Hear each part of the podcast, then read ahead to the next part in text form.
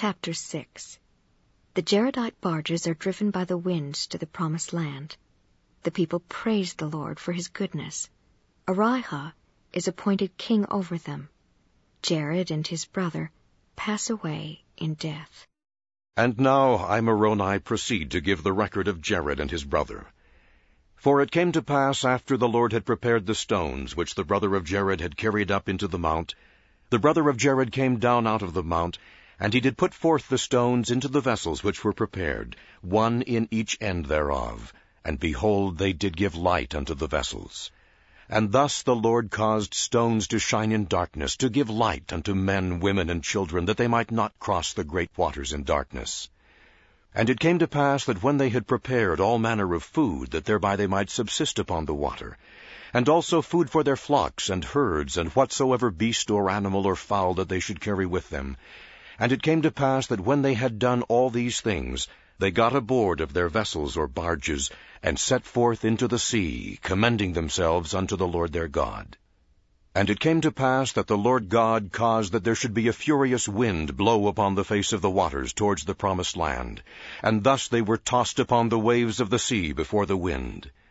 And it came to pass that they were many times buried in the depths of the sea, because of the mountain waves which broke upon them, and also the great and terrible tempests which were caused by the fierceness of the wind. And it came to pass that when they were buried in the deep, there was no water that could hurt them, their vessels being tight like unto a dish. And also they were tight like unto the ark of Noah. Therefore, when they were encompassed about by many waters, they did cry unto the Lord, and he did bring them forth again upon the top of the waters. And it came to pass that the wind did never cease to blow towards the promised land while they were upon the waters, and thus they were driven forth before the wind. And they did sing praises unto the Lord. Yea, the brother of Jared did sing praises unto the Lord, and he did thank and praise the Lord all the day long. And when the night came, they did not cease to praise the Lord.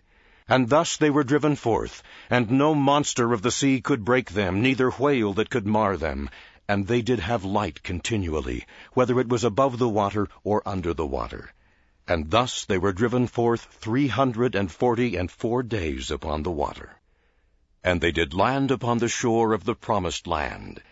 And when they had set their feet upon the shores of the promised land, they bowed themselves down upon the face of the land, and did humble themselves before the Lord, and did shed tears of joy before the Lord, because of the multitude of his tender mercies over them.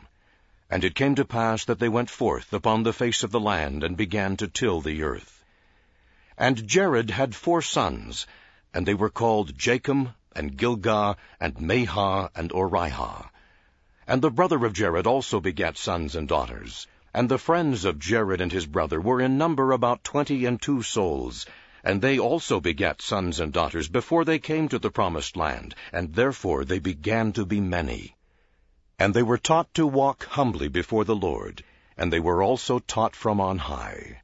And it came to pass that they began to spread upon the face of the land, and to multiply, and to till the earth, and they did wax strong in the land. And the brother of Jared began to be old, and saw that he must soon go down to the grave.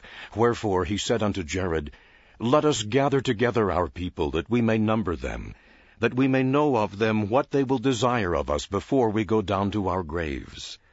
And accordingly the people were gathered together. Now the number of the sons and the daughters of the brother of Jared were twenty and two souls. And the number of sons and daughters of Jared were twelve, he having four sons. And it came to pass that they did number their people. And after that they had numbered them, they did desire of them the things which they would that they should do before they went down to their graves. And it came to pass that the people desired of them that they should anoint one of their sons to be a king over them. And now, behold, this was grievous unto them.